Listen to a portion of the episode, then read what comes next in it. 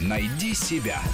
Интересные профессии с Аллой Волохиной. Инспектор по делам несовершеннолетних, сотрудник милиции, который работает с подростками, освободившимися из мест лишения свободы или склонными к правонарушениям, к бродяжничеству, употребляющими алкоголь, наркотики или токсичные вещества, бросившими школу. От инспектора ПДН может зависеть, остановится ли ребенок в шаге от преступления или нарушит закон. Какая вам нужна помощь?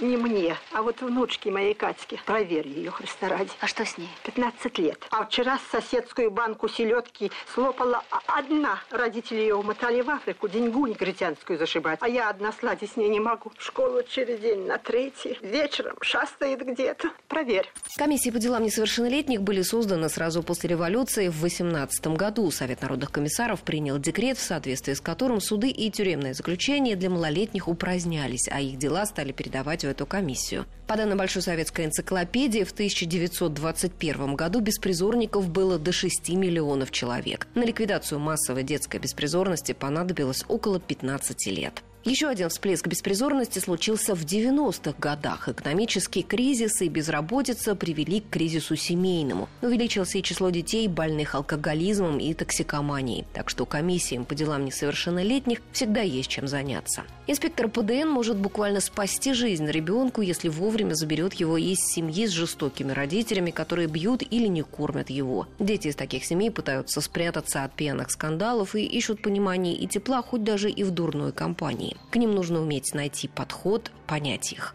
И часто, кроме инспектора по делам несовершеннолетних, этими детьми никто не интересуется, ни родители, ни другие родственники. Сотрудник милиции и выслушает, и пожалеет, и позаботится. Пристраивает таких детей в кружки и секции, а то и кормит за свой счет.